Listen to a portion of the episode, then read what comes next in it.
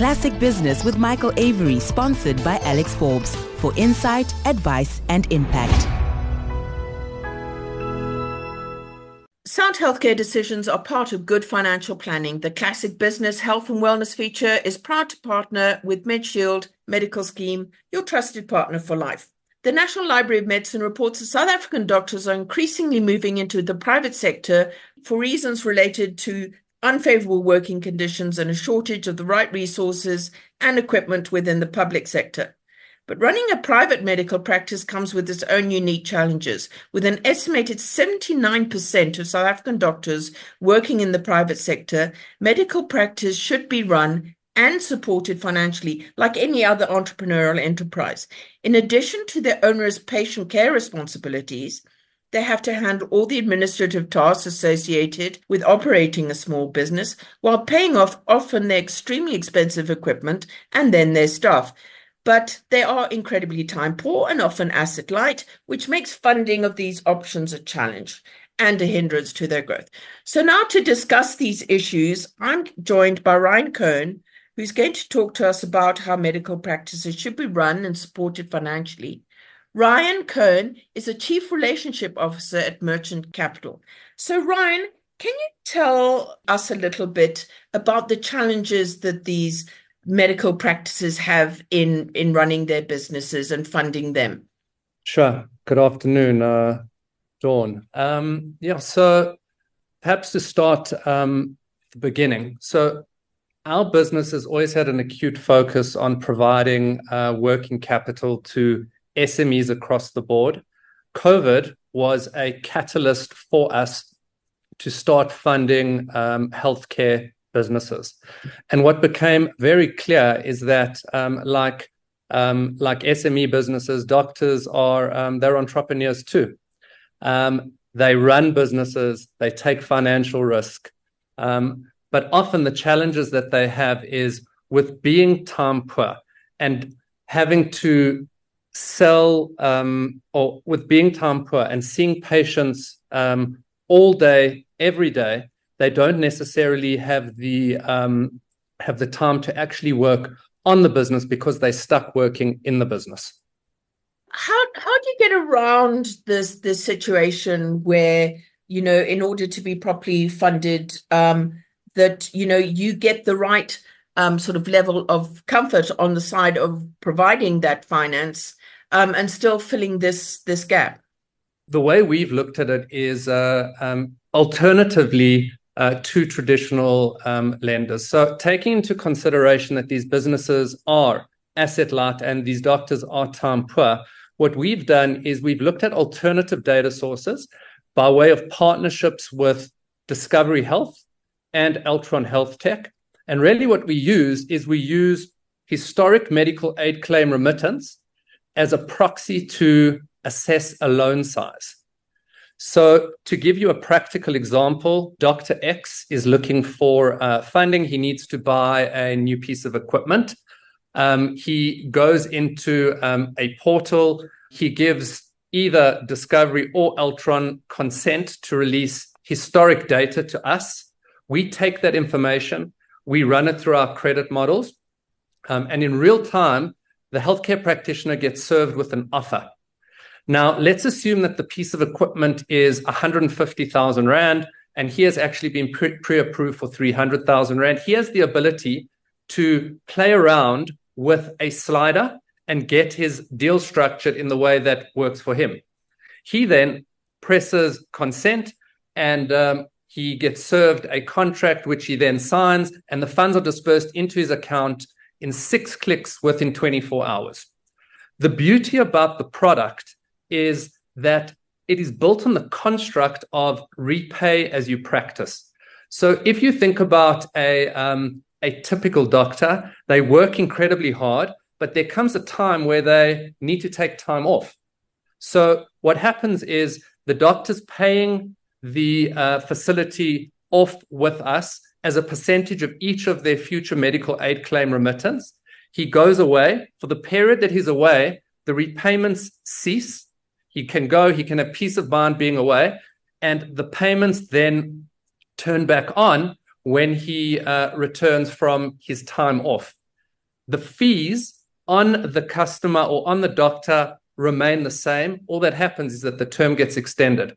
So, what we like to say is that the doctor repays the facility um, as he practices. When his practice is busy and he does well, we do well. But when when circumstance dictates, where let's say there's a cyclical um, decline, or he goes on, um, or, or he needs to go away, the term extends, and we walk that road with him too.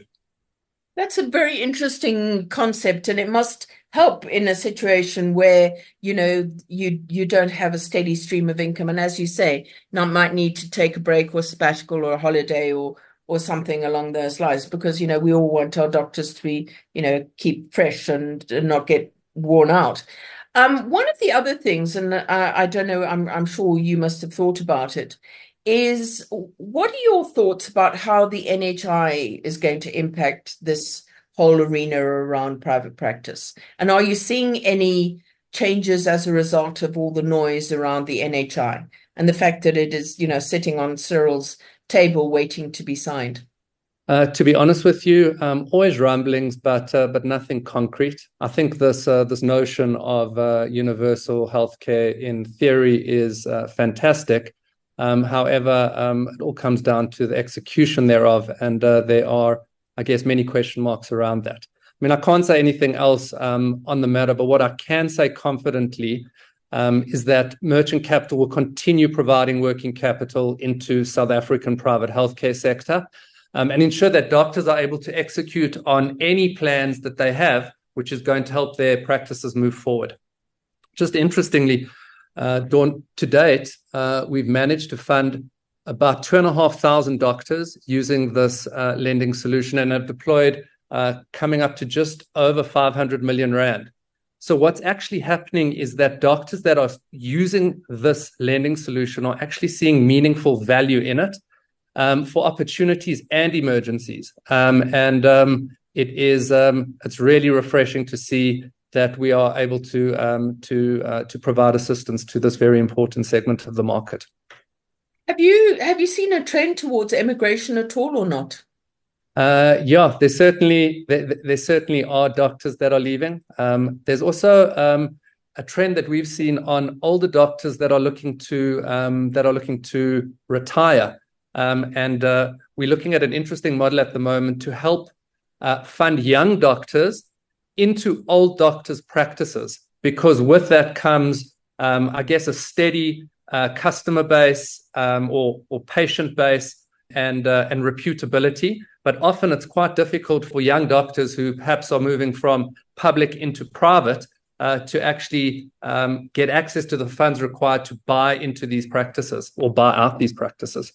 Yeah, I understand that that's a, a, significant problem, and you know, I think there was an article just just a couple of weeks ago about there's you know every year about 800 doctors coming out of the intern system in the government hospitals, some of which some of whom are wanting to specialize, but not all of them, and this is the biggest constraint: is that um, the government is not um, offering us jobs. The private sector, you have to be in your own practice and they're they're finding it difficult to actually get you know break into that system.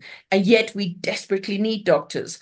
So you know it's great to to know that there is this possibility of of funding you know this the sort of the move of the book as it were. Well what we i would call it in in my profession is you know sort of moving your book of clients or selling your book of clients onto a, a, younger practice. And in this case obviously then maybe taking over equipment and and other things like that and possibly liabilities as well.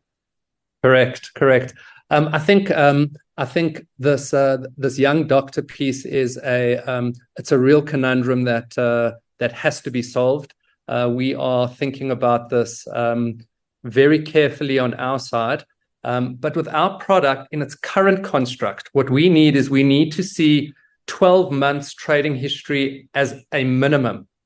Uh, because what we do is we lend against uh, we, we lend against a a full year's um, let's call it transaction data. So we need history as a predictive future, and because these young doctors have got nothing for us to assess against, it makes it very tricky. Yes, um, I'm sure it makes it tricky because at the end of the day, I suppose the ideal situation would be a sort of a transition period, you know, so that um, you know your your customers, your older doctors' customers, get used to the new doctor come in and they don't jump ship, and you know some sort of rec- you know some sort of record can be drawn up so that there can be this smooth transition. Uh, you know, but I mean this this is not particular to this industry. You get it right across the board um, but there are perhaps mechanisms that are more entrenched in place in order to allow sort of a management buyout situation um, that is doesn't neatly fit into this industry. Hundred percent. Um, on another note, which uh, which uh, which uh, which I think is also quite interesting, um, at this point in the year, um, you have got um, you've got lots of SMEs who are becoming aware of the fact that it's a provisional tax season um, and they haven't necessarily provided for um, for the um, for, the tax liability that they have because of the quick turnaround times and the ease and simplicity uh, with which these businesses can get access to the funds. What we're seeing a lot at the moment is that um, doctors um, and SMEs across the board are actually coming and getting access to funds from us and paying over to SARS because the cost of the penalties levied to them by SARS is greater than the cost of um, our funds. So it's also just an interesting use case um, as a uh, risk mitigator as we go into uh, provisional tax season. Well, that was Ryan Cohen, Chief Relationship Officer at Merchant Capital. Thanks very much for your time, Ryan. Thank you, Dawn. Classic Business with Michael Avery, sponsored by Alex Forbes for insight, advice, and impact.